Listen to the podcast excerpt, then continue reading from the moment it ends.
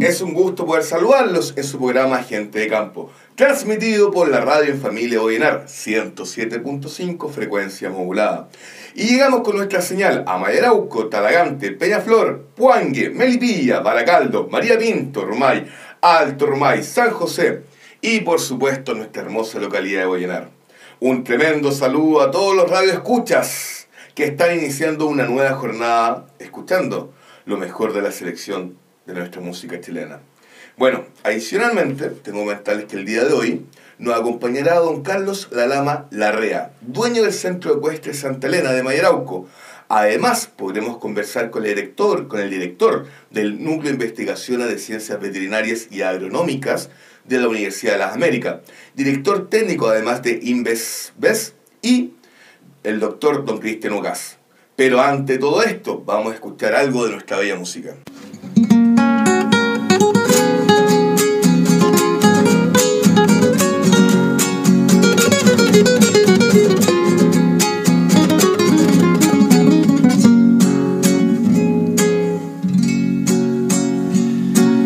Mandé tejer una manta, mi vida de tres colores, de negro, rojo y de verde, la manta de mis amores.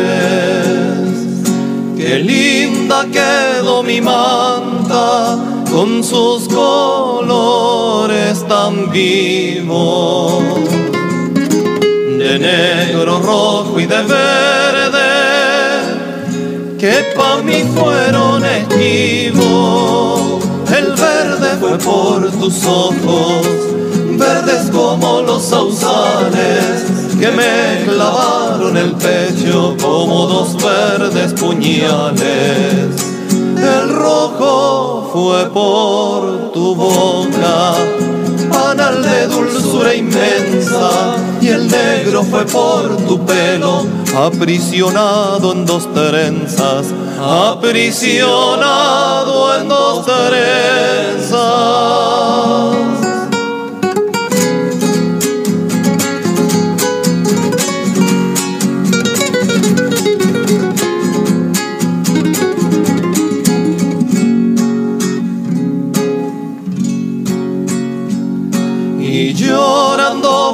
Tu olvido, mi corazón ya no canta. Pensar que de tu cariño solo me queda mi manta.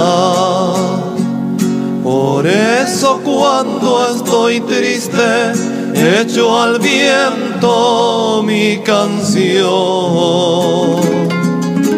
Y va conmigo mi manta, apretada al corazón.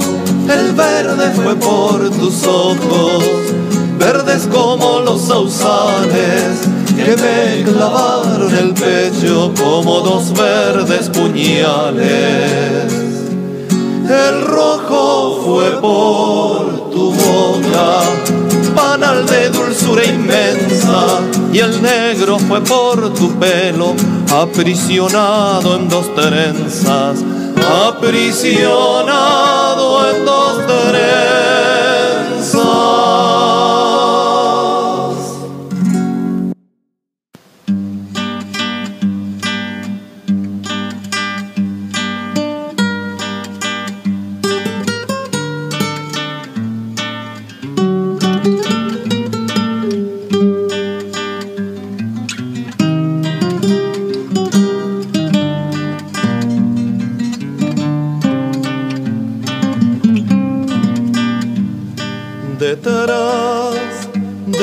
Zarzamora y pasadito del bajo, ya se divisa a lo lejos mi vieja casa de campo.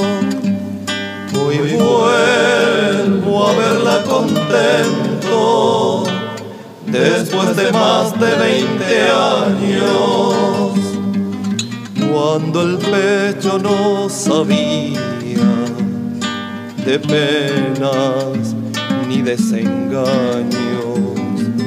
Cuando el pecho no sabía de penas ni desengaños. Díganle bien los bueyes que quiero ver a mi vieja caminar por los potreros y acariciar las ovejas. Apúrale la carreta que quiero llegar volando pa' ver la china y los guainas que deben estarme esperando.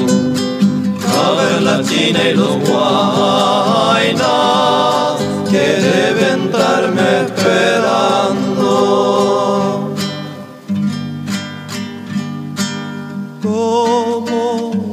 En mi memoria mi vieja casa de campo, la vara donde topeaba el pingo negro con blanco. Recuerdo aquella ventana rodeada de madres selvas, donde unos ojos llorosos esperan que al fin yo vuelva.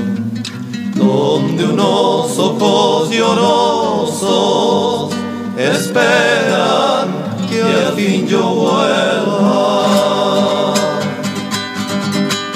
Pícale bien los bueyes, que quiero ver a mi vieja caminar por los potreros y acariciar las ovejas. Apúrale la carreta, que quiero llegar volando a ver la china y los guainas que deben estarme esperando. A ver la china y los guainas que deben estarme esperando, que deben estarme esperando.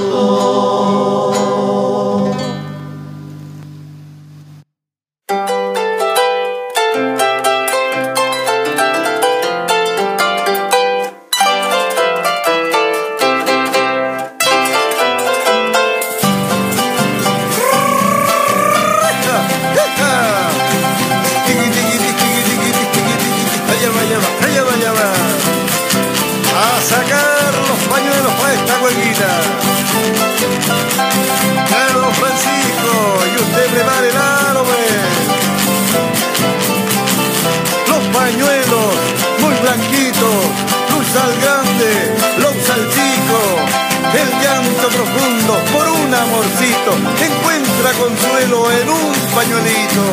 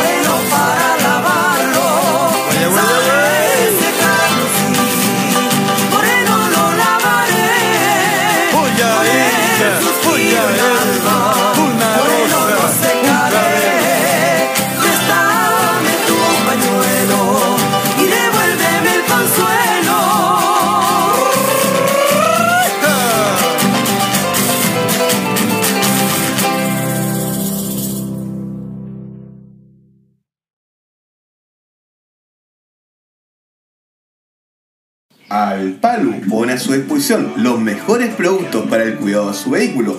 Cera de lavado en seco, renovador de goma, protector de tablero y todo lo que pueda necesitar su auto camión para sentirse y verse como nuevo. Los puede contactar al fono WhatsApp más 569 876 77839 o al Instagram arroba alpalu-milipilla. Recuerde, fono WhatsApp más 569-876-77839. Las entregas de los productos se hacen directamente en la puerta de su casa sin recargo por envío.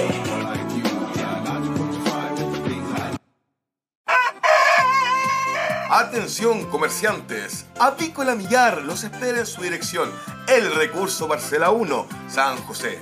Y puede realizar su pedido de huevos de gallinas libres y felices al más 569-353-45350. Repito, más 569-353-45350. Ventas por mayor y al detalle, con la mejor calidad de huevos y atendidas por su propia dueña, la señora Mónica Millar.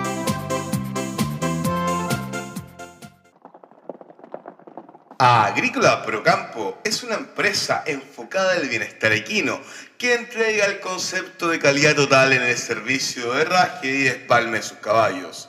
No duden en solicitar una visita al WhatsApp más 569-3843-7404. Repito, más 569-3843-7404. O al Instagram, arroba agrícola-procampo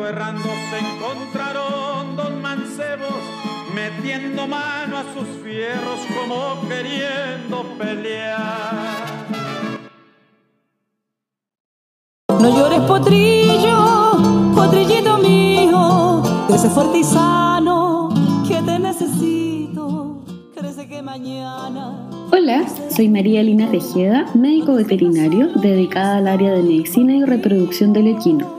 Si necesitas alguna consulta, me puedes contactar al número de WhatsApp más 5699-249-3746. Repito, más 5699-249-3746. O me puedes contactar por Instagram arroba.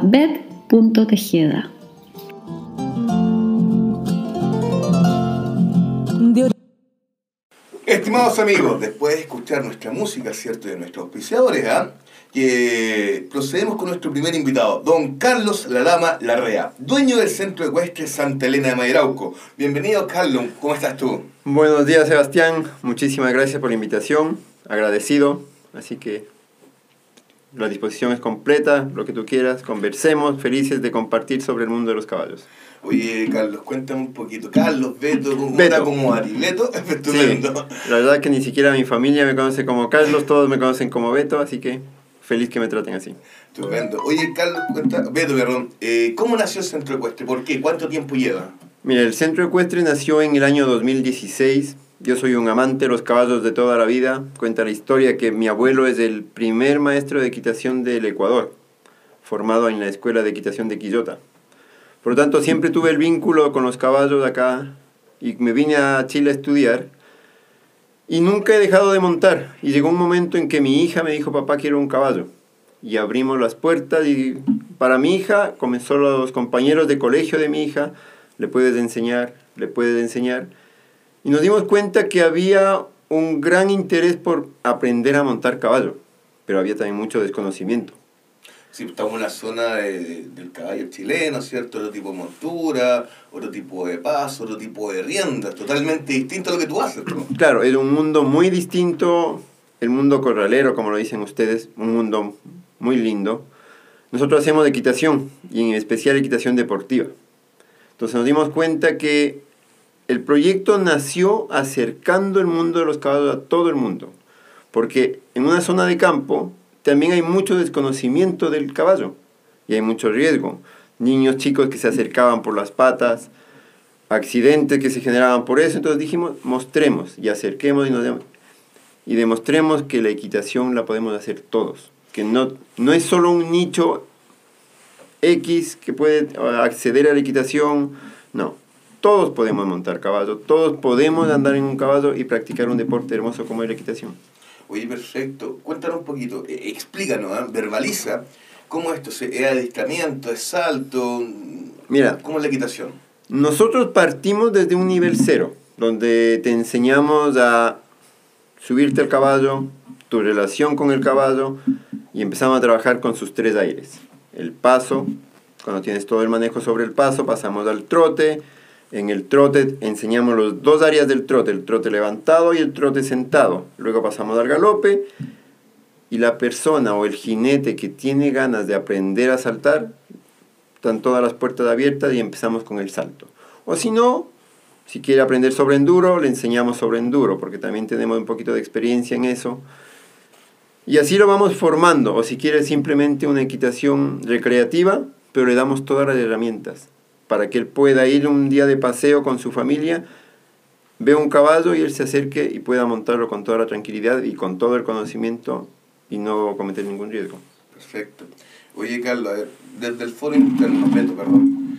Eh, estamos pasando una época súper compleja, ¿cierto? Que fue el tema de la pandemia, el estallido social, etc. Y a todos los emprendedores de Melipilla, Maya Rauco, María Pinto, a nivel nacional, yo creo, nos afectó y nos pegó duro. Mira, ¿Cómo pudiste sobrevivir?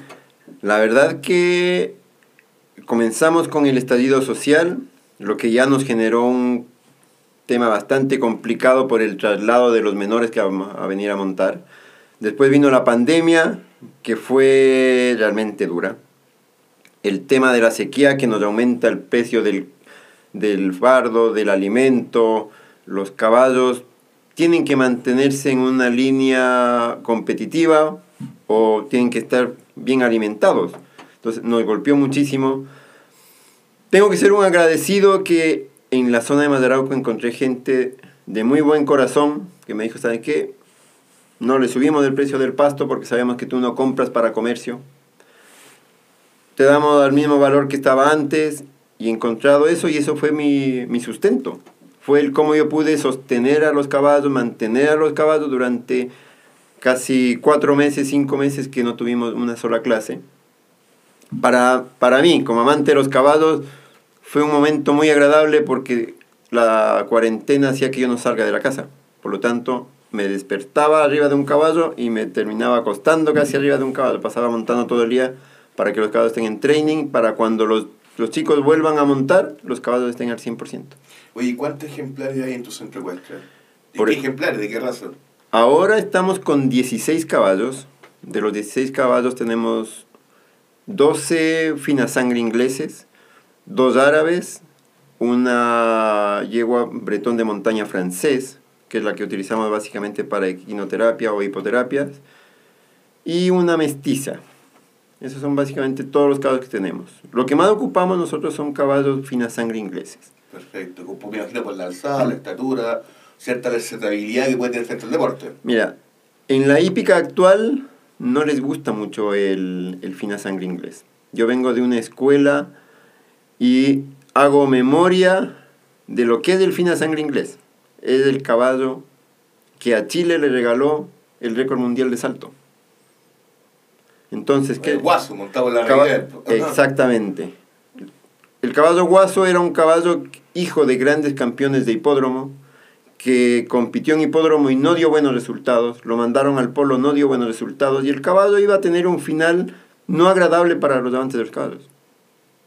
Hasta, hasta que Alberto Larraguel tomó su caballo y dijo, este caballo es un caballo de potencia. Y eso es lo que trato de hacer yo. Les damos una segunda oportunidad a miles de caballos de muy buenas líneas sanguíneas o muy linda estampa de un cuerpo realmente o una estructura apta para la equitación. Perfecto, Entonces, por eso es lo que ocupo mucho el inglés. perfecto, perfecto. Como profesional de este rubro, danos tu opinión sobre el- la raza chilena del caballo y de su funcionalidad. Mira, la- el caballo chileno es un caballo muy noble, un caballo de un temperamento muy dócil, un caballo que le gusta trabajar, un caballo que también tiene muy buen carácter. Entonces, un caballo que lo, podemos, lo pueden utilizar en el campo, se puede utilizar para paseo, se puede utilizar para equinoterapia, para una hipoterapia. También lo podemos utilizar para salto. Hay mucha gente que dice, no, es que el caballo chileno no salta. No, el caballo chileno puede llegar a saltar y saltar muy bien. La diferencia es que el caballo chileno no va a ser canchas de Grand Prix o va a ser canchas más pequeñas.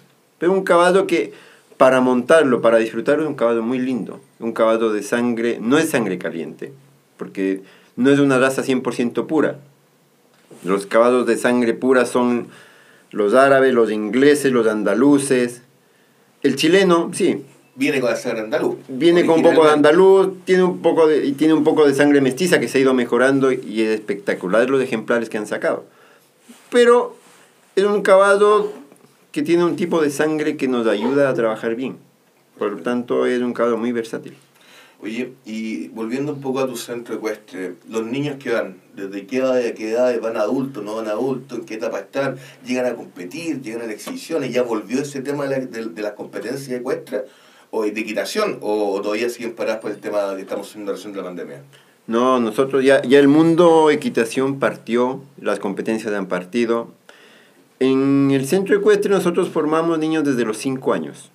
Muchas veces tomamos niños más pequeños, pero es para irles acercando al mundo del caballo y para que vayan descubriendo y que los papás tomen el paso a ver, le gusta, no le gusta, es novelería, no es novelería. Entonces, pero partimos a los 5 años, no tenemos límite de edad. Tengo jinetes de 58, 59 años montando, saltando. En el año 2019 nosotros salimos a competir en el circuito de escuela, el cual ya en el 2021 nuevamente se retomó hace muy poco. El 2022 de nuestro proyecto salir a concursar con por lo menos 6, 7 jinetes. Y vamos a salir con caballos propios de estos jinetes Perfecto. que es lo que estamos dedicados ahora. Aparte de formar los jinetes, estamos formando binomios. Que cada jinete que ya tiene una base o ya tiene el conocimiento y ya está muy motivado con el deporte, ha adquirido su propio caballo. Y lo estamos formando desde cero, un binomio completo. Y el 2022 es nuestro objetivo salir a competir con ellos. Estupendo. Eh, Beto, tú hace poquito mencionaste el tema de la mantención y la alimentación de tus caballos, ¿cierto? Y lo costoso y lo complicado que fue el tema de pandemia. Eh, ¿Cuál es tu recomendación respecto a la alimentación de nuestros caballos para que estén en óptimas condiciones? La recomendación o lo que a mí más me ha resultado, Lo que a ti más te ha resultado. Lo que a mí más me resulta es el caballo con una alimentación en- de tres veces al día, comiendo aproximadamente 4 kilos de pasto en la mañana, el- al mediodía un sobrealimento o un balanceado que tienen que ser aproximadamente como un kilo por, de alimento por cada 100 kilos de peso del caballo y en la tarde nuevamente fardo.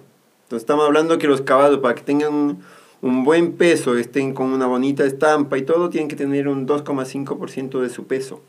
Estamos hablando de caballos de 450 kilos, comen alrededor de 12 a 15 kilos diarios de alimento. Yo vi una foto de unos caballos gigantes tú allá. Y me imagino que la alimentación es de, de- de temer. Claro, nosotros hasta hace un tiempo tuvimos un caballo, un fina sangre inglés de un metro ochenta de alzada. wow. Pesaba 635 kilos. Caballo que estaba haciendo canchas de metro treinta. No lo exigimos más porque no era mi objetivo tener un caballo de Grand Prix, sino que era tener un caballo que me sirva, que sea muy lindo para montar. Ahora está en un club de, de carrera de tango. Y claro, ese caballo comía aproximadamente 15-17 kilos por día Wow. para mantenerlo en esas condiciones. Un caballo que en el invierno duermen con doble carpa, porque el inglés se caracteriza por un pelo muy fino, a diferencia del chileno que tiene una doble capa de pelo. En el verano también duermen encarpados. Todo el mundo dice, oye, pero en el verano, ¿cómo? Si hace calor. Sí, pero en las noches nos disminuye la temperatura la oscilación térmica. menos de 10 grados. Entonces, si queremos tener un caballo que no consuma su energía para mantener una temperatura corporal, tengo que encarparlo. Y ese es un trabajo. Tener, estar ahí en la mañana, sacarle la carpa para que el caballo salga, limpiarlo, limpiar su establo, en la tarde guardarlo. Entonces, tiene harto tiempo, tiene hartas horas de... Oye, ¿y esta variedad de raza afecta algo el herraje y el despalme? ¿Hay herrajes distintos por las razas? Básicamente no debería haber, Porque nosotros tenemos que tener claro que el herraje nosotros lo hacemos al caballo, no el caballo al herraje. Yo tengo que adaptar mi herraje de acuerdo a cada forma de casco de caballo y a cada actividad que voy a hacer. Por eso digo, el tema de la equitación, el cross. Claro, lo que pasa es que nosotros, como estamos enfocados a la equitación deportiva y básicamente al salto, tratamos de que todo el herraje esté en función al salto. Y todos nuestros caballos están para eso. Al salto o adiestramiento, que tienen la misma base de cancha. Perfecto. Entonces, no nos afecta el... Tenemos muy buen herrero, así que... Muy bien. Eh, Beto, oye, supe también que aparte de las clases, aparte de lo que es pensión de caballos, ¿cierto? Que tú también das ese servicio, Así eh, estás en un tema de la mansa, de una mansa racional. Cuéntanos un poco, primero que todo, eh, pasemos el dato al tema de la pensión, cuánto cobra, etcétera, etcétera, qué involucra, y también que nos cuente un poquito sobre el trabajo de la mansa racional y en qué se diferencia de la mansa tradicional que se emplea normalmente en nuestro campo. Mira, nosotros como centro ecuestre tenemos una pensión donde van las tres comidas del caballo, el agua a libre demanda. Tiene un valor de 150 mil pesos y incluyen dos clases a la semana y una clase el fin de semana de forma grupal. Por lo tanto, son valores bastante accesibles para lo que está en el mercado. Nosotros damos la alimentación base en esa pensión, sí. Todo, cli- todo dueño de caballo que quiere tener su caballo en mejores condiciones o, o potenciarlo más, tiene la libertad de llevar alimentación extra. Nosotros partimos con lo que te comenté hace un momento, el 2,5% de su peso corporal, que es para mantener el caballo en buenas condiciones.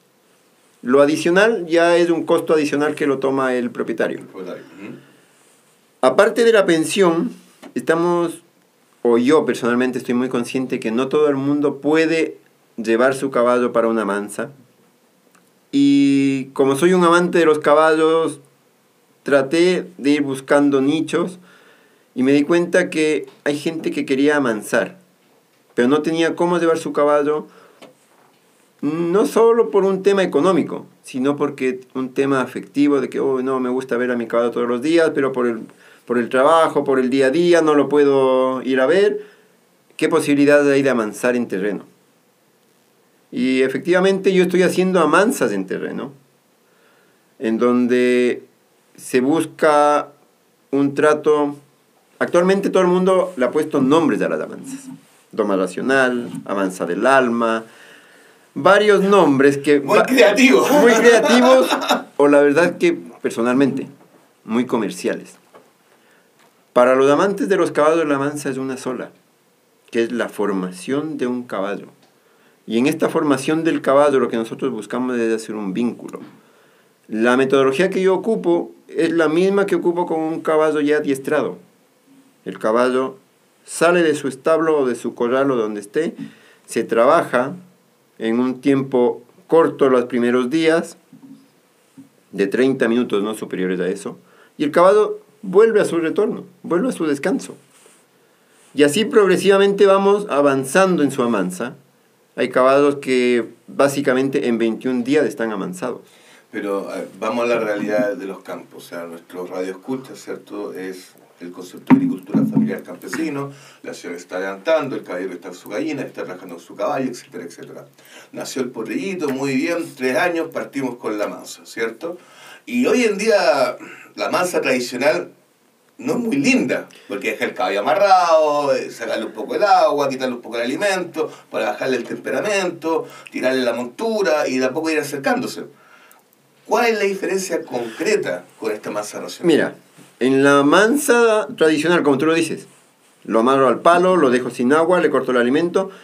Cuando yo voy a montar, no monto un caballo manso, monto un caballo débil, monto un caballo que está sin energía, un caballo que muchas veces puede que se ponga mal genio, pero porque está en malas condiciones.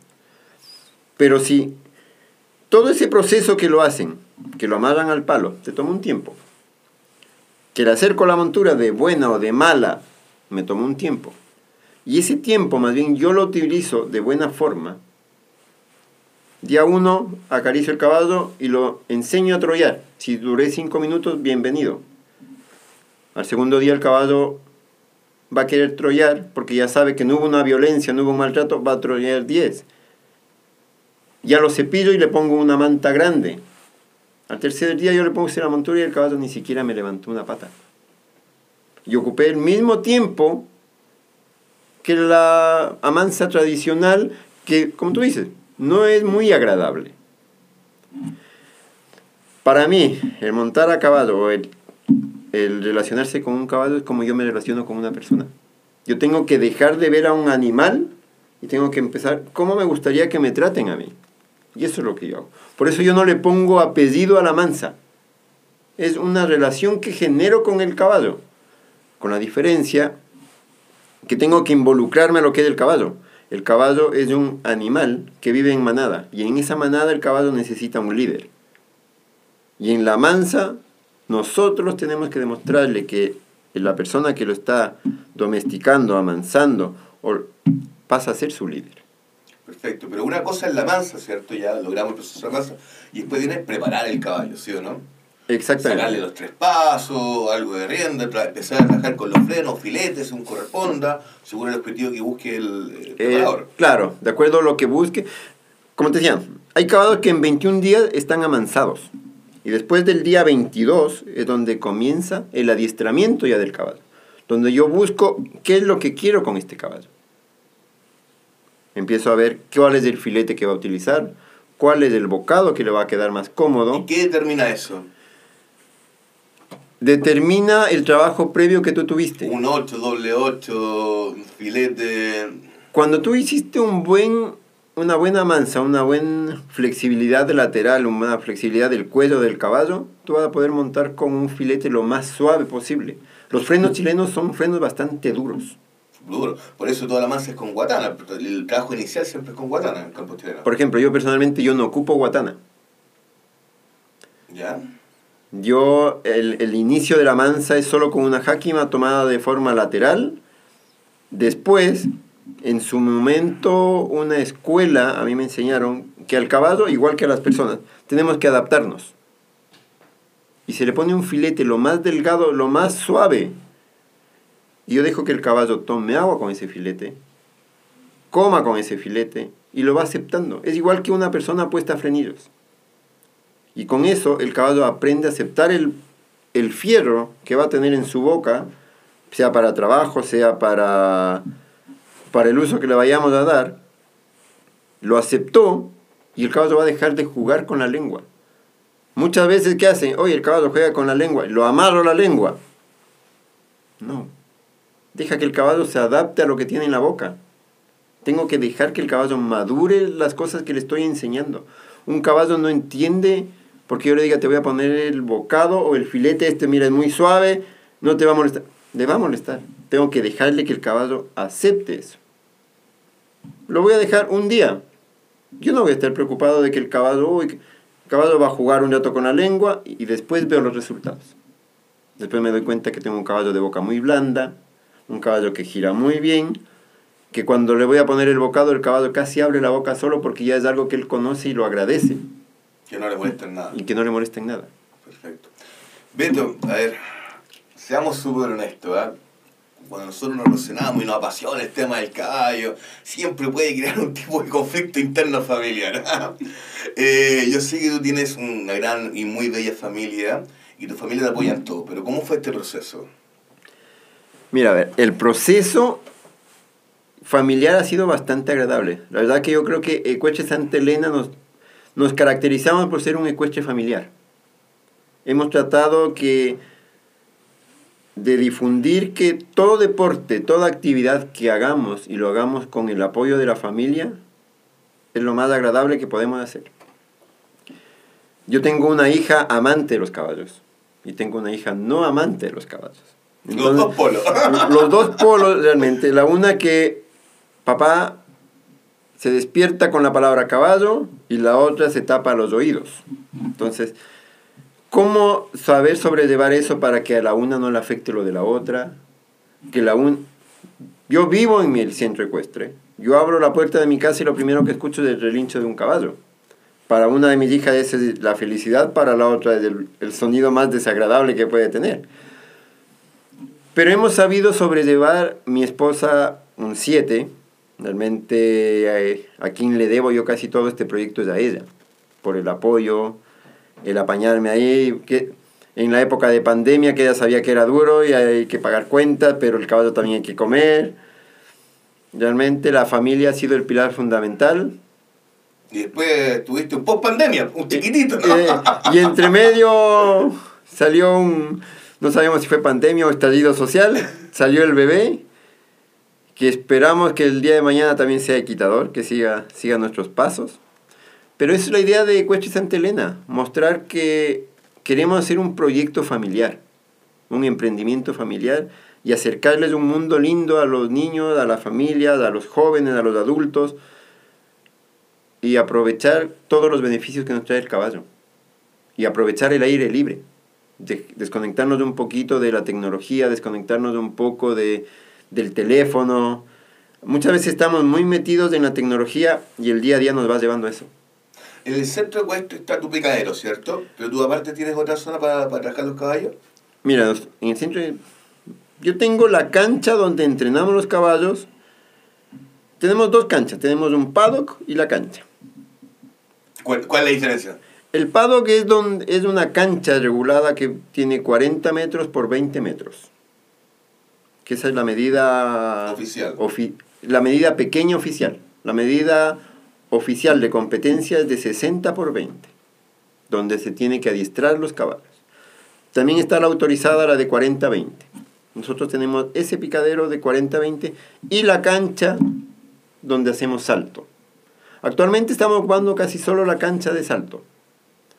Porque estamos con grupos ya más grandes de chicos, estamos con caballos más grandes, ya estamos con caballos que están saltando un poquito mejor. Así que son las dos áreas en las que tenemos. Normalmente yo trabajo con clases independientes. Cuando llegan a un nivel se, va, se pasa a un grupal. Pero normalmente es una hora con un alumno. Cosa que sea muy personalizado y el trato y el aprendizaje del niño es con el profesor al lado de él. Se dice, bueno, hoy en día cada vez está mutando más esto, porque están las amazonas, que están corriendo, los rodeos femeninos, etcétera Pero normalmente, una familia, ¿cierto?, que tiene, puede tener los recursos, al hijo le apunta para el rodeo ¿ah? y a las niñitas para la equitación. ¿Se sigue dando ese fenómeno o, o ya dejó de lado? Ya, ya la evolución los tiempos han cambiado. No, mira, la verdad que en el mundo ecuestre algo de los que más me llamó la atención a mí, en esta zona especialmente. En Ecuador los equitadores somos la mayoría hombres. En Ecuador montamos mucho el género masculino. Acá en Chile el hombre está más enfocado al rodeo. Yo creo que un 80% de mis alumnos son mujeres. Y es por lo que tú dices, debe ser la cultura, el hombre va hacia el rodeo, la mujer va a lo más... el rodeo más bruto, más, más riesgo, me imagino, y todo lo demás. Claro, a diferencia del rodeo, la equitación es un deporte olímpico. Y en el deporte olímpico es el único donde compiten hombres contra mujeres por igual. Perfecto. En la, en la Olimpiada no hay diferencia en categoría hombres y categoría mujeres en equitación. Las tres, igual. las tres pruebas olímpicas, que el salto, el adiestramiento y la prueba completa, son por igual. No hay diferencia de género. Muy bien. Entonces, eso es lo que le hace más agradable a este deporte, porque te pone a todos bajo las mismas condiciones. Porque ahí yo veo tanto jinete como caballo, veo un binomio. Yo no veo un hombre, no le pongo una cancha más exigente a un hombre Que una mujer. que a una mujer. Mira, no tenía idea de eso, me A- has culturizado. A, ni- a nivel olímpico se, están todos bajo el mismo nivel. Oye, y, y un niño, ¿cuál es su, su tiempo de proceso para estar saltando o para llegar a competencia desde que ingresa a tu escuela? Tenemos de todo. A promedio, Mira, Mira, la el, media. el promedio no, que nosotros, para que un niño salga a competir son 4 o 5 meses. Ya está con las condiciones para enfrentar una cancha. Porque aparte de, de que el niño salte, también nosotros lo tratamos de formar como jinete y como persona. Porque él se va a enfrentar a una cancha con 20 caballos alrededor, con un público que va a estar pendiente de él. Por lo tanto, yo tengo que prepararlo y hacemos el trabajo de coach. Porque aparte de ser entrenadores, pasamos a ser un coach. Tenemos que ser alguien que lo levanta, que, que lo motiva, Además que lo- el ¿cierto? La predisposición, me imagino. la predisposición, la motivación que él tenga y no solo llegar y montar a caballo. Montar a caballo podemos hacerlo todos, pero lo que nosotros queremos es una persona, un líder, que entre a la cancha y diga como, miren, aquí estoy y sea lo que vengo, sé lo que voy a hacer. Entonces, ese es nuestro trabajo. Siempre un concepto de bienestar animal, me imagino, asociado. Siempre está enfocado al bienestar animal, por ejemplo, si un caballo se te golpeó en el trayecto y tú no pudiste competir, el niño sabe y está preparado con, ah, primero está mi caballo. Perfecto. Después está mi, mi orgullo de competir, gané, cualquier cosa. Carlos, te cedo el micrófono para que hagas conocer a tu centro ecuestre, tus servicios, ¿cierto? Eh, date a conocer, porque no, no todo el mundo tenía idea que en Mayarauco, acá a 10 kilómetros, 7 kilómetros aproximadamente, hay un centro ecuestre y la factibilidad de poder llevar a nuestros niños, teniendo o no teniendo cierto nivel de recursos económicos, a esta escuela. Muchísimas gracias, Sebastián. Bueno, primero agradecerles por la invitación y invitarles a todos, invitarles a participar de la equitación, del mundo del caballo, de la equitación deportiva, el salto en especial, que es lo, lo que más me apasiona a mí. Estamos en Santa Elena de Madrauco, en el kilómetro 7.8 aproximadamente. Las puertas siempre están abiertas para que llegue toda la persona que quiera aprender, conocer o descubrir el mundo de los caballos. También son bienvenidos. Nosotros partimos con clases individuales, partimos con clases para niños desde los 5 años. No tenemos límite de edad. Nos encanta cuando llegan papás y nos dicen, ¿puedo participar yo también? Bienvenido. No ponemos peros, no, no... Tratamos de darle siempre un uso a un caballo. No piensen que porque el caballo no es un fina sangre, no es un caballo de muy buena raza, no va a poder aprender a saltar. No. Todo caballo le tenemos que dar una oportunidad. Y eso es lo que nosotros transmitimos como Ecueche Santa Elena. Nuevamente, los invitamos a participar de la equitación, la vida en, al aire libre. Así que bienvenidos todos de Ecueche Santa Elena. Muchas gracias, Beto. Oye, muchas gracias por ilustrarnos, muchas gracias por acompañarnos y muchas gracias por mandar tu mensaje. Beto, no te puedes ir sin un regalo ¿ah? de gente de campo 107.5, frecuencia modulada, transmitido por Radio Vallenar y ahí te entregamos tu presente, Beto. ¿ah? Muchísimas gracias, se agradece. Es un agrado conocerlos como radio. Un agrado, Sebastián. Nos conocíamos un poco y conversar de este mundo de los caballos que nos apasiona. Por supuesto. Así que cordialmente invitado a un tiempo más para que sigamos conversando esto. Bueno, estimados amigos, son las 07:40 AM, transmitido en vivo, ¿ah? Su programa Gente de Campo 107.5, transmitido por Radio La Familia Vallenar. Ya es momento de seguir con la tanda musical. Y seguimos escuchando nuestra música de ella, nuestra, nuestra música nos llena de emociones y recuerdos.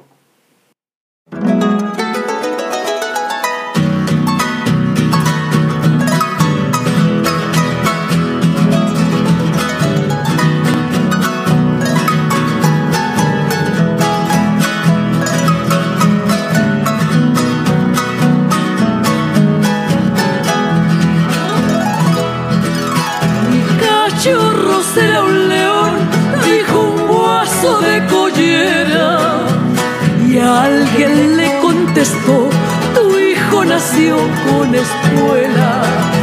Le enseñé con gran cariño a apretar firme las riendas, a firmarse en los estribos y ser un señor con su prenda un taita pa' la taja, estando en la media luna y sacando puntos buenos y con la yegua fortuna. Sus padres son Kiko y Lala, del chiquillo regalón. Ese es José Tomás Mesa, un guaso de mi nación. Ese es José Tomás Mesa, un guaso de mi nación.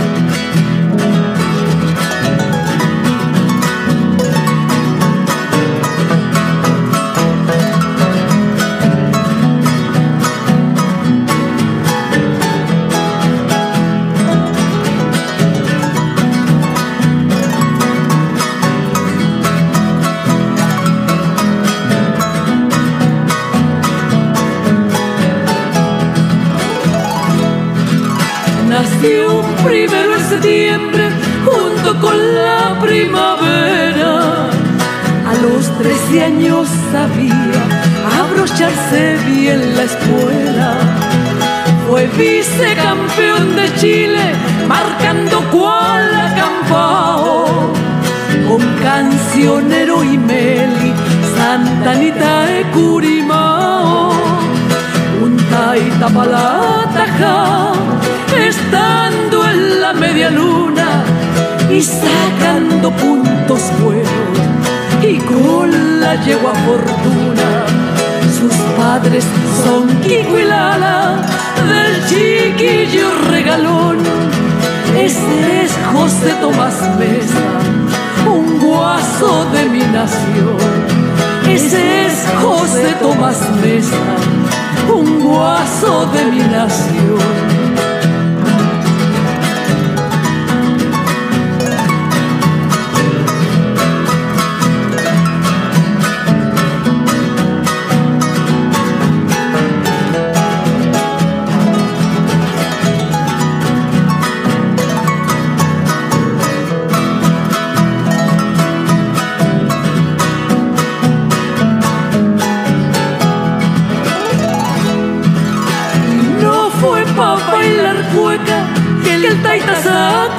De sus tostadas mejillas, dos lágrimas fueron ruego.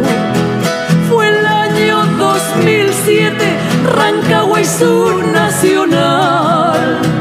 La media luna temblaba, Ruiz y Mesa en la final.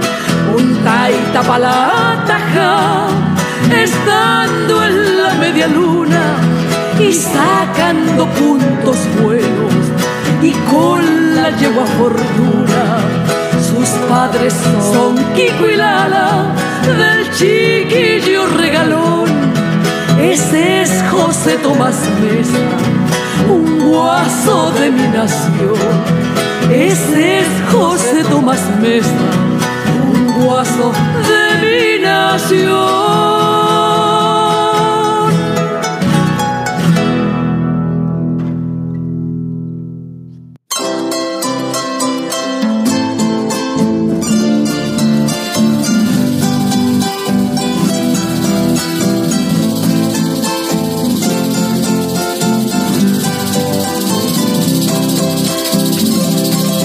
Triste la media luna.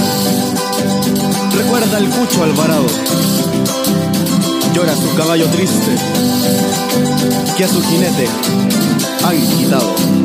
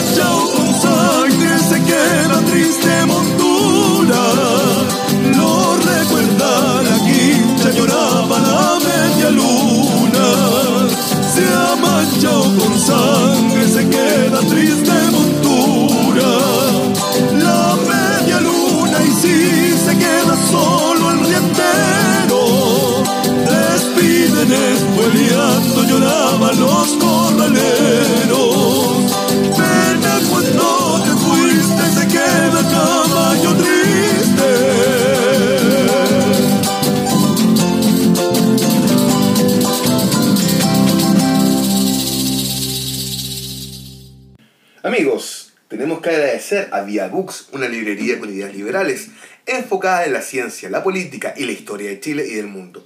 Via Books es el encuentro del lector con el conocimiento. Puedes contactarlos en su Instagram via.books.cl o en su página web www.viabooks.cl. Cabe destacar que ellos hacen envíos a todo el país. Y recuerde que está escuchando su programa Gente de Campo por medio de la emisora Radio Familia Vallenar 107.5. Pero antes de escuchar nuestra música, informamos a ustedes que la fecha de los clasificatorios de la temporada 2020-2022 son a sur del 11 al 13 de marzo en la medialuna René Soriano Borges de Osorno, zona centro del 18 al 20 de marzo en la medialuna Fernando Hurtado de Cheñique de San Clemente y zona norte del 25 al 27 de marzo en la medialuna de Las Rojas de Coquimbo. Se agradece por esta información a caballorodeo.cl. Entrevistado es una persona realmente, yo creo que muy provechoso de poder escuchar. Y aquí es un doctor, ¿cierto? Un doctor que nos está llevando el mundo de la apicultura a nuestra realidad, a nuestra realidad campesina, a nuestra realidad que queremos surgir, ¿cierto? Con un emprendimiento. Don Cristian Ugas, muy buenos días. Hola, buenos días, Sebastián. Don Cristian, cuéntenos un poquito de usted, hagan una presentación, quién es usted, porque una cantidad de títulos ¿ah? que no los tengo en este minuto. Mira, yo soy médico veterinario, eh, magíster en reproducción, doctorado en bienestar animal, me dedico a la investigación de bienestar animal, hoy en día apicultor y me he estado dedicando a esta, esta arte de, de la apicultura eh, por, el, por el estudio sobre eh, el calentamiento global y el efecto del estrés térmico y el daño que se le provoca al ambiente a las abejas. Perfecto. ¿Y, y cómo va este estudio? Bien, ¿En qué ha afectado el calentamiento global a, la generación de, de, del, de, del, del rubro de apicultores? Bueno, hay que, lamentablemente, por diferentes situaciones eh, que la humanidad ha generado, eh, la Tierra en general ha ido aumentando paulatinamente su temperatura eh, y esto, como en todo orden, afecta eh, a las abejas en, este, en este caso. Eh, ¿Qué pasa, por ejemplo, con las alzas de temperatura temporales sobre los 40 grados, como ha ocurrido en veranos anteriores?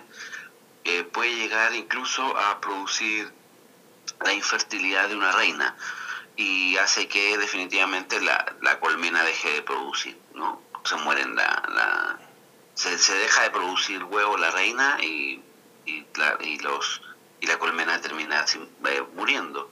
O eh, otro otro efecto que causa es que a- se acelera la, la, la vida de las abejas por ejemplo, eh, una, una abeja en general vive aproximadamente 41 días y el, el hecho de que aumente temporalmente la temperatura, estoy diciendo temporalmente hablando de 40 grados durante media hora o una hora, no es necesario que sea mayor, eh, mayor, mayor periodo, ¿ya?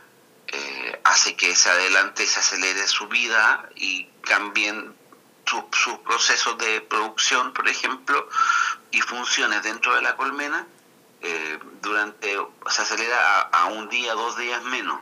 Vale Perfecto. decir que la reina, o sea, más bien la, la colmena produce menos y, y, y por lo tanto viven menos. Oiga, y con todo esto que usted está informando, este, este nuevo escenario por el calentamiento, la alza de temperatura, etcétera, eh, ¿cómo proyecta usted este rubro en los próximos años? Mira, eh, lo que pasa es que el, el rubro, lamentablemente, en los últimos años, lo que está ocurriendo es la transhumancia de la producción. Mucha gente, eh, muchos apicultores mantienen las colmenas en invierno acá en, la zona central, en el secano costero especialmente, y eh, en, en- en invierno, bueno, y en verano se mueven hacia el sur para poder aprovechar la floración y las temperaturas de mejor, mejor forma. Perfecto. Eh, para las personas que tienen, no sé, una colmena, dos, tres, cuatro, cinco, seis colmenares, ¿cierto? Que ya tienen su producción de abeja. ¿Cuáles son sus recomendaciones técnicas?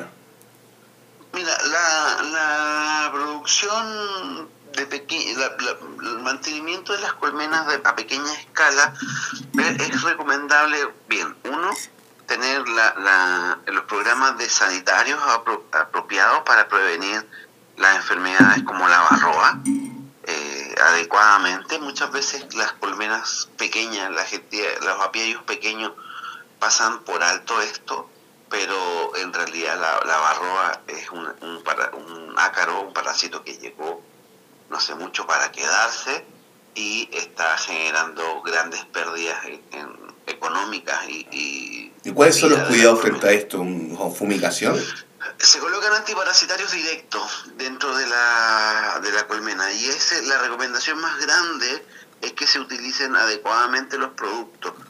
Por ejemplo, existen productos comerciales que se colocan dentro de, de la colmena, ¿cierto? Que ya vienen dosificados. Y el, y el gran error que muchas veces cometemos es tratar de dosificar o crear nuestros propios productos en, en la casa, mezclando el antiparasitario con glicerina, ¿cierto? Y, coloca, y para hacer el, producto de manera más económica y colocando dentro, o haciendo otros eh, remedios caseros. Por lo tanto, siempre la recomendación es tratar de utilizar los productos comerciales que ya están establecidos con las dosificaciones correspondientes para que no se dañe la colmena y no se dañe la, la producción. Me ha tocado ver apiarios medianos de 10, 12 colmenas, prácticamente todas muertas, producto por la sobredosificación de, de este antiparasitario, provocando una intoxicación grande de, de las abejas.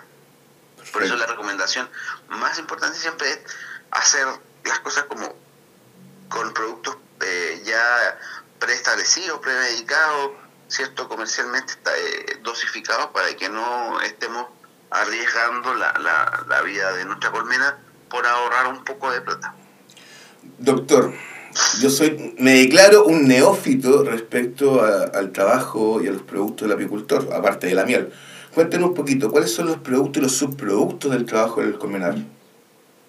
Mira, eh, dentro de todo, lo primero, lo principal es la miel. Tenemos también el polen, el propóleo, eh, que son los, los subproductos más importantes.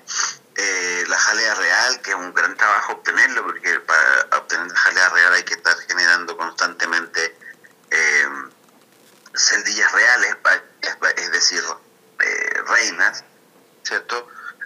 Hoy el, el gran comercio de, de la producción apícola está enfocándose a la exportación de material vivo, vale decir, hay gente que, hay productores que son tan buenos profesionalmente en Chile que exportan eh, familias de abejas hacia Canadá o reinas hacia Canadá constantemente ¡Wow! que la, la, la, la producción o los, la producción apícola en Canadá se ha fijado mucho en la producción o en el proceso que nosotros realizamos y han hecho lazos comerciales para exportar. Pues más bien ellos importan. Me imagino que los TLC afectan directamente en esto, los tratados de libre comercio. Exactamente, y además ellos han, han hecho esfuerzos con los mismos grandes apicultores que son muy importantes eh, para que la, la genética que ellos andaban buscando se produzca aquí en Chile. Algo tan importante como esto de la producción apícola que existe en Chile es que el próximo 2023 se va a realizar aquí en Chile la Bimondia, que es el Congreso Mundial de Apicultura. Este año se realiza, el año pasado se iba a realizar, pero se cambió para este año por la pandemia en Rusia y ahora eh, el siguiente se va a realizar en Chile. O sea, vale decir que la, la apicultura aquí en Chile es un eh, arte, un área bien desarrollada, con mucha tecnología con mucha pasión. Perfecto. Imagino que es productivo, es rentable y una serie de otras cosas. Exactamente. Doctor, don Cristian, eh, cuéntanos un poquito, por favor, sobre el concepto de asociatividad. ¿Existe asociatividad eh, en los productores? Sí, bueno, existen varias asociaciones en, en Chile.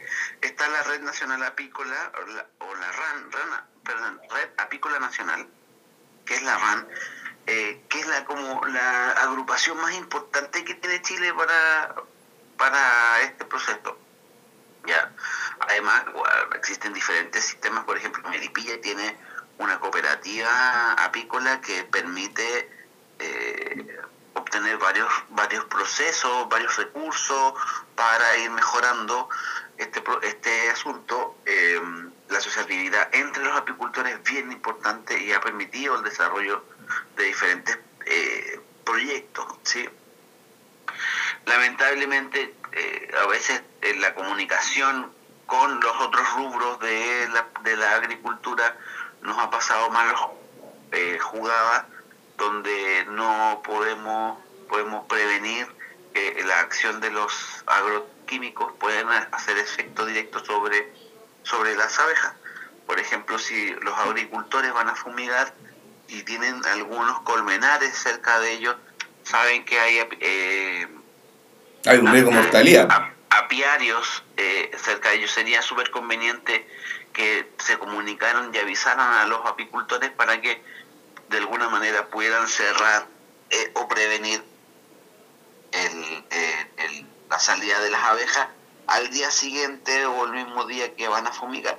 Y, de esa forma, de alguna ayuda a que todo el proceso sea, sea beneficioso, ya que cuando se fumigan con agrotóxicos o agroquímicos que son específicamente dañinos para las abejas, eh, pueden eh, mermar drásticamente la, la, vida de la, de la colmena. Cristian, eh, hace unos días atrás salió una noticia que por todo el tema de la erupción volcánica en las Islas Canarias, ¿cierto? Eh, un par de colmenares sobrevivieron a pesar de estar totalmente tapados por la ceniza y un, periodo de tiempo extenso. Sí, mira, eran, eran seis colmenas, una de ellas murió completamente, pero según el productor, según el apicultor, era, ya venía mermada pero las otras cinco sobrevivieron 50 días bajo la ceniza. Sin acceso a luz, sin alimentos, sin agua, sin nada. Claro. el chiste de este es que las abejas producen su propio alimento.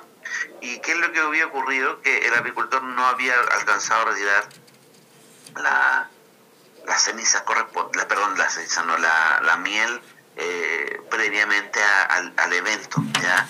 Por lo tanto, cuando cayó la ceniza, eh, ellas quedaron encerradas con su alimento. Ahora, la ceniza que cayó por la ubicación en la que se encontraba eh, era una ceniza más gruesa, por lo tanto permitió el, el ingreso de aire hacia la colmena. Y obviamente el otro que hacen es para evitar las contaminaciones u otras cosas, es que las abejas sellan y cierran su, su lugar. Si las colmenas, uno cuando abre y revisa las colmenas siempre está como medio sellado todo porque con, con el propóleo eh, van generando todo este, este, este sistema de, de, reparación, vamos a decir. Entonces, sí, se mantuvieron 50 días dentro de la colmena, viviendo adecuadamente porque tenían una cantidad de alimento suficiente para mantenerse. Es como cuando nosotros vivimos el invierno más crudo acá en Chile, en la zona central, por ejemplo, y eh, que caen las heladas y todo este cuento y las abejas siguen viviendo porque no salen de, las colmenas. Hay que mantenerlas con alimentos, sí, para evitar que ellas salgan. A ver, cuando, Cristian, cuando me dicen médico veterinario, doctor en bienestar animal y investigador en, el tema de, la abeja, ¿cómo llegaste al mundo de la abeja, Cristian? Porque médico veterinario para mí es animales mayores, caballos, vacunos, menores, perros, gatos, etcétera, pero ¿cómo llegaste al mundo de la abeja? Bueno, primero los médicos veterinarios estamos en todas partes, no somos media plaga, estamos puestos en, todo, en todas las áreas, desde el área de la medicina de los pequeños animales hasta las grandes producciones animales para alimentación y cuidado de los seres humanos. Eh, recuerda que también eh, estamos dentro de la inocuidad alimentaria también. Eh, los, los veterinarios también estamos viendo toda la parte de medicina y cuidado de los, de los apiarios ya que eh, al ser un insecto igual se manejan todas las enfermedades y los sistemas productivos. Mi interés se basa eh, en el bienestar de las abejas y eh, tratar de dilucidar algunas respuestas sobre el, efecto que está teniendo el cambio climático, el calentamiento global, en especial el estrés térmico. ¿ya? El estrés térmico quiere decir que todos los animales, incluyendo el ser humano, tenemos una termoneutralidad, una, una zona de confort de, de temperatura. Y sobre esa área de confort, arriba o abajo, nos vamos eh, alterando. ¿no? Pensemos en los seres humanos cuando tenemos mucho calor, ¿qué es lo que hacemos? Buscamos aire acondicionado, buscamos la sombrita, buscamos tomar aire, algo frío, ¿cierto? Usamos ropa más delgada. En el caso de los animales, pues no, no pueden, ¿no? No pueden cambiarse de ropa, no pueden buscar el aire acondicionado, o algunos se mueven hacia las zonas más cálidas o hacia las zonas más frías, dependiendo la, lo, la especie hacia lo que son migraciones. Y hay otras especies, por ejemplo las abejas, no se mueven de la zona y que sufren diferentes efectos directos sobre su organismo. Y eso es lo que me llevó a mí, dedicado al área de bienestar animal, que he trabajado con diferentes especies. Yo trabajo con, eh, en el extranjero trabajé con delfines, por ejemplo, bienestar animal. Eh, hoy me dedico a la parte de bienestar de equinos y me estoy dedicando a la parte de bienestar, investigación de bienestar de eh, abejas, buscando el, beneficio del cuidado de, ambas especies, de que nos preocupemos por, por los efectos que el ambiente o nosotros mismos le provocamos a los animales tratando de reducir esto. Perfecto. Cristian, en el campo de la investigación y el desarrollo de tu, tu labor de investigador y imagino también docente, eh, ¿Cómo ves tú el futuro? Mira, eh, algo bien interesante que ocurre en, en, mi área, que es el bienestar animal, eh, que es un, un, área que se vincula con todas las demás, ¿sí? Con la medicina, la producción, la alimentación, el manejo. Eh, lo veo como un área muy, muy creciente ya que cada día hay una mayor conciencia. Lo más importante, y que yo siempre se los regalo a mis estudiantes y a la gente con la que trabajo, es que no, no seamos tan absolutistas. Siempre hay que tener claro cuáles son los límites de todo lo que estamos haciendo en mi área, en el bienestar animal. Nosotros tenemos que entender que es una acción mancomunada entre diferentes eh, organismos, desde el animal hasta eh, los seres humanos, por lo tanto, debemos preocuparnos de que las personas entiendan lo que estamos tratando de decir y los animales vivan adecuadamente. Y este, esta unión de que entiendan las personas lo que estamos tratando de decir no significa de prohibiciones, no significa de, aboliciones, sino que, que la persona que tiene un animal entienda qué es lo bueno, qué es lo malo, qué es lo correcto para un animal qué es un maltrato, qué no es un maltrato. Por lo tanto, cada día hay una mayor visión sobre esta, sobre esta ciencia que es del bienestar animal.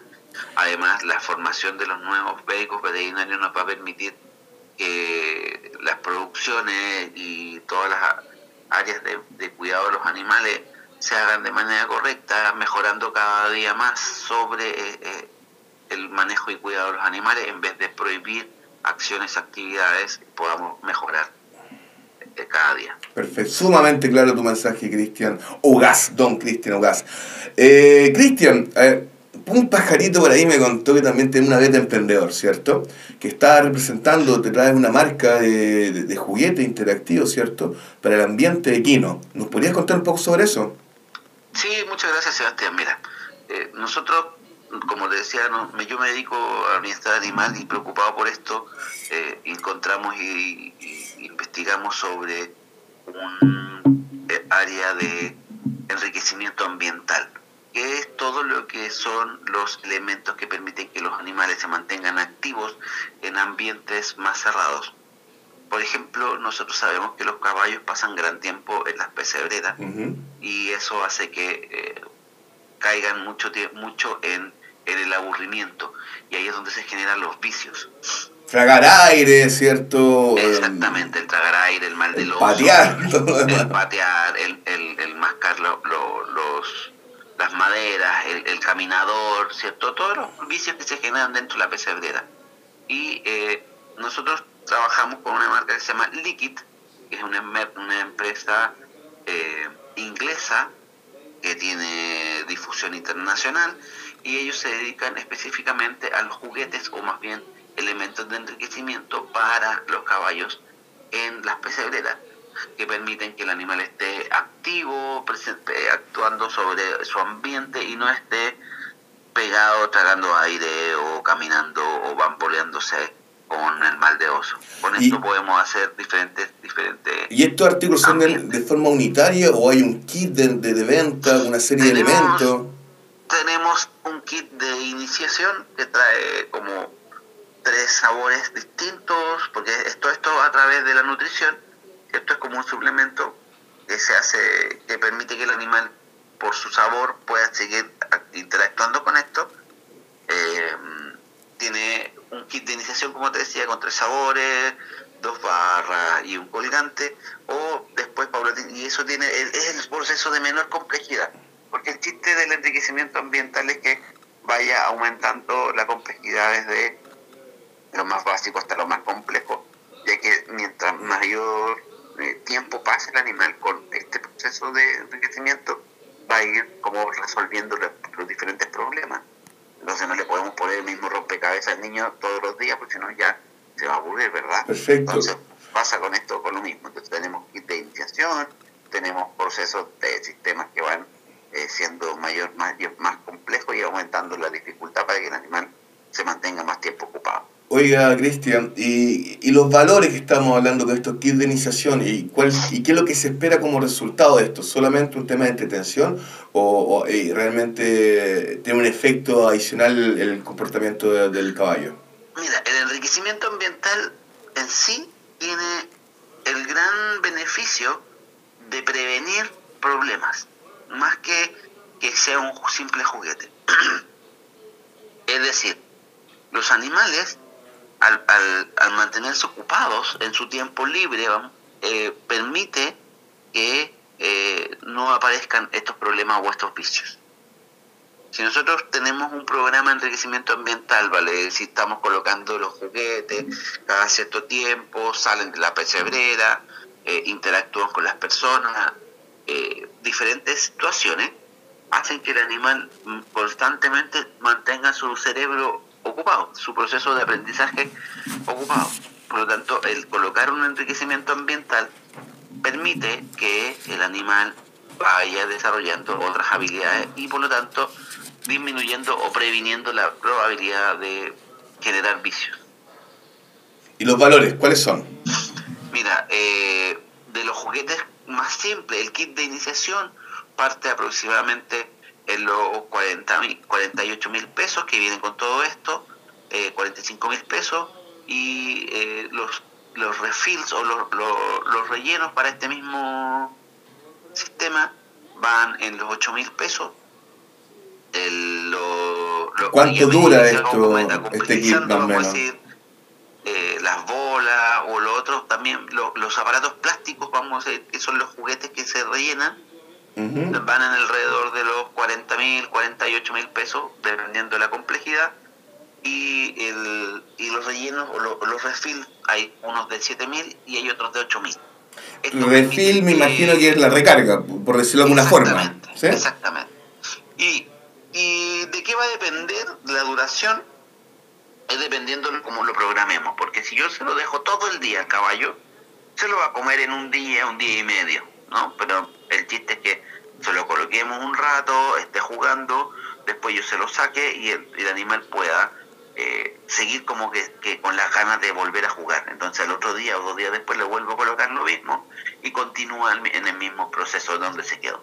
Perfecto. Me imagino que con, con, la compra de estos insumos, estos artículos, hay una breve capacitación, ¿cierto? Porque de, de verdad, yo que soy una persona que me encantan los caballos, que gracias a Dios he tenido la oportunidad de tener caballos en mi propiedad, eh, no sabía que había este tipo de juguetes, este tipo de, activadores, por decirlo de alguna forma. Sí, claro, o sea, dentro del proceso de, entrega, eh, vamos a entregar la capacitación, ahí tenemos, estamos creando los nuevos contenidos de video para que la gente vaya viendo cómo se utilizan.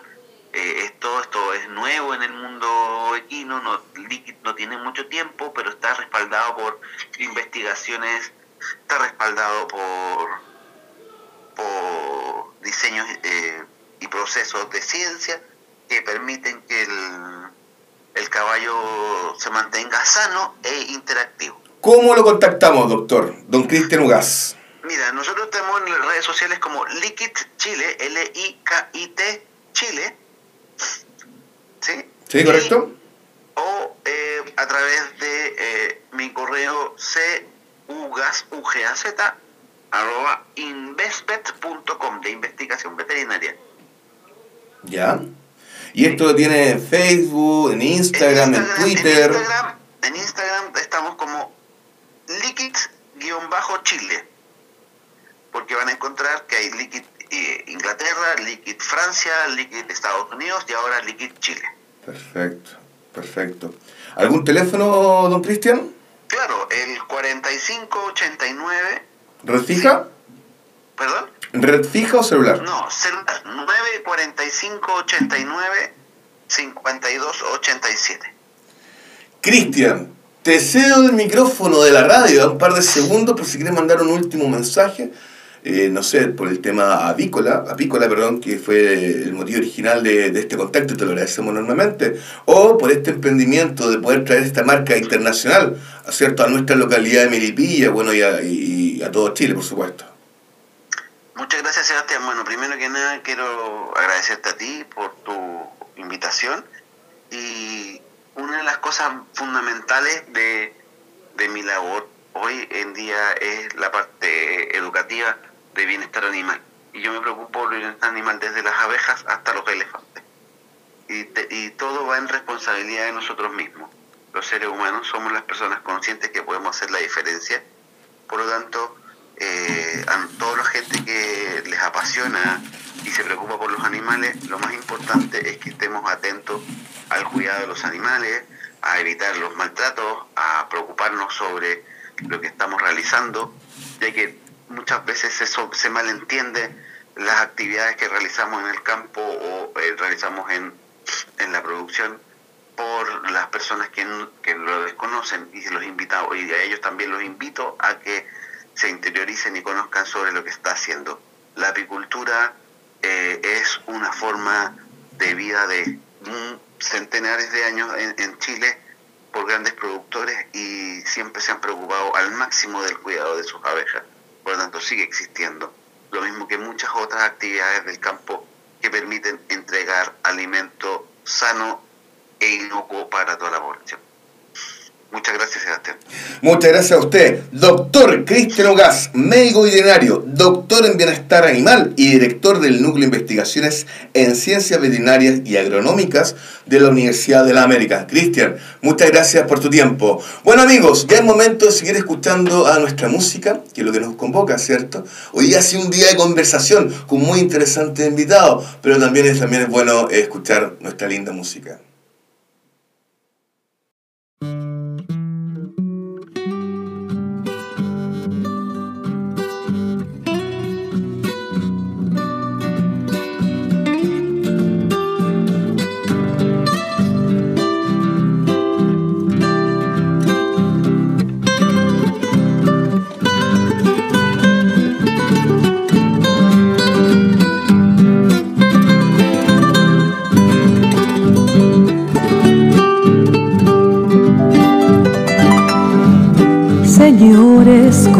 Permiso, para entregar con cariño este sencillo homenaje al amigo que se ha ido.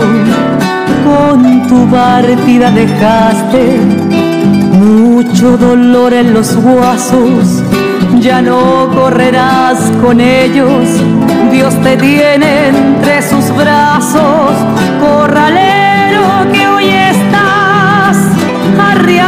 piños de estrellas.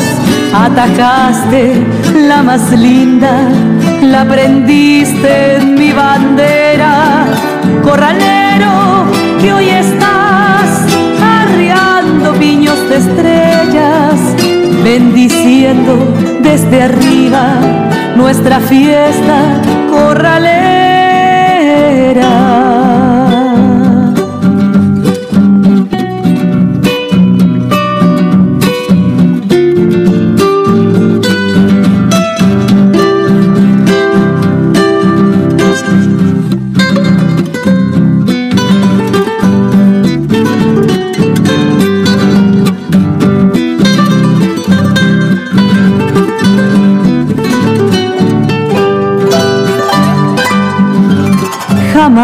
te dijimos adiós, tan solo fue un hasta luego. Sabemos bien que al final del camino nos veremos. Tu recuerdo sigue vivo, aunque pase mucho tiempo y en tu honor se corre hoy día el novillo del silencio.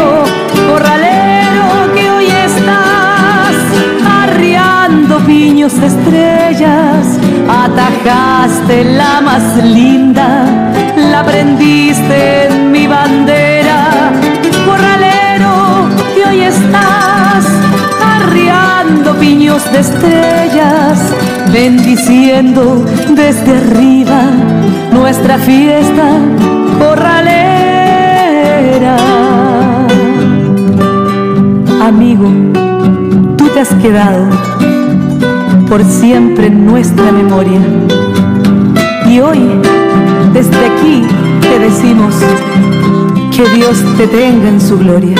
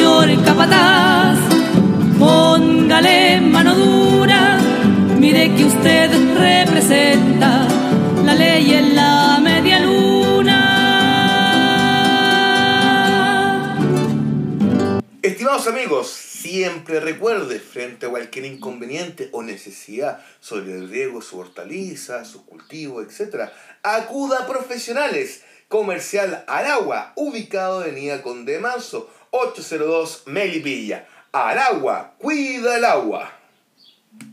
Bueno, ya estamos llegando al final del programa Gente de Campo, esperando de todo corazón que haya sido de su agrado y que nos escriba al Instagram arroba gente.d.campo.107.5. Un tremendo abrazo, su amigo Sebastián Escobar, y agradeciendo una vez más el contacto y la visita de don Carlos La Lama Larrea, dueño del Centro de Ecuestre Santa Elena de Mayrauco, y del director del Núcleo de Investigaciones en Ciencias Veterinarias y Agronómicas de la Universidad de las Américas, y director técnico de InvestBet Limitada, doctor Cristian Ugaz. Amigo, cuídese, lávese las manos, vacúnese. No lo haga por usted, hágalo por su familia. Un fuerte abrazo y nos estamos viendo la próxima semana, si Dios quiere.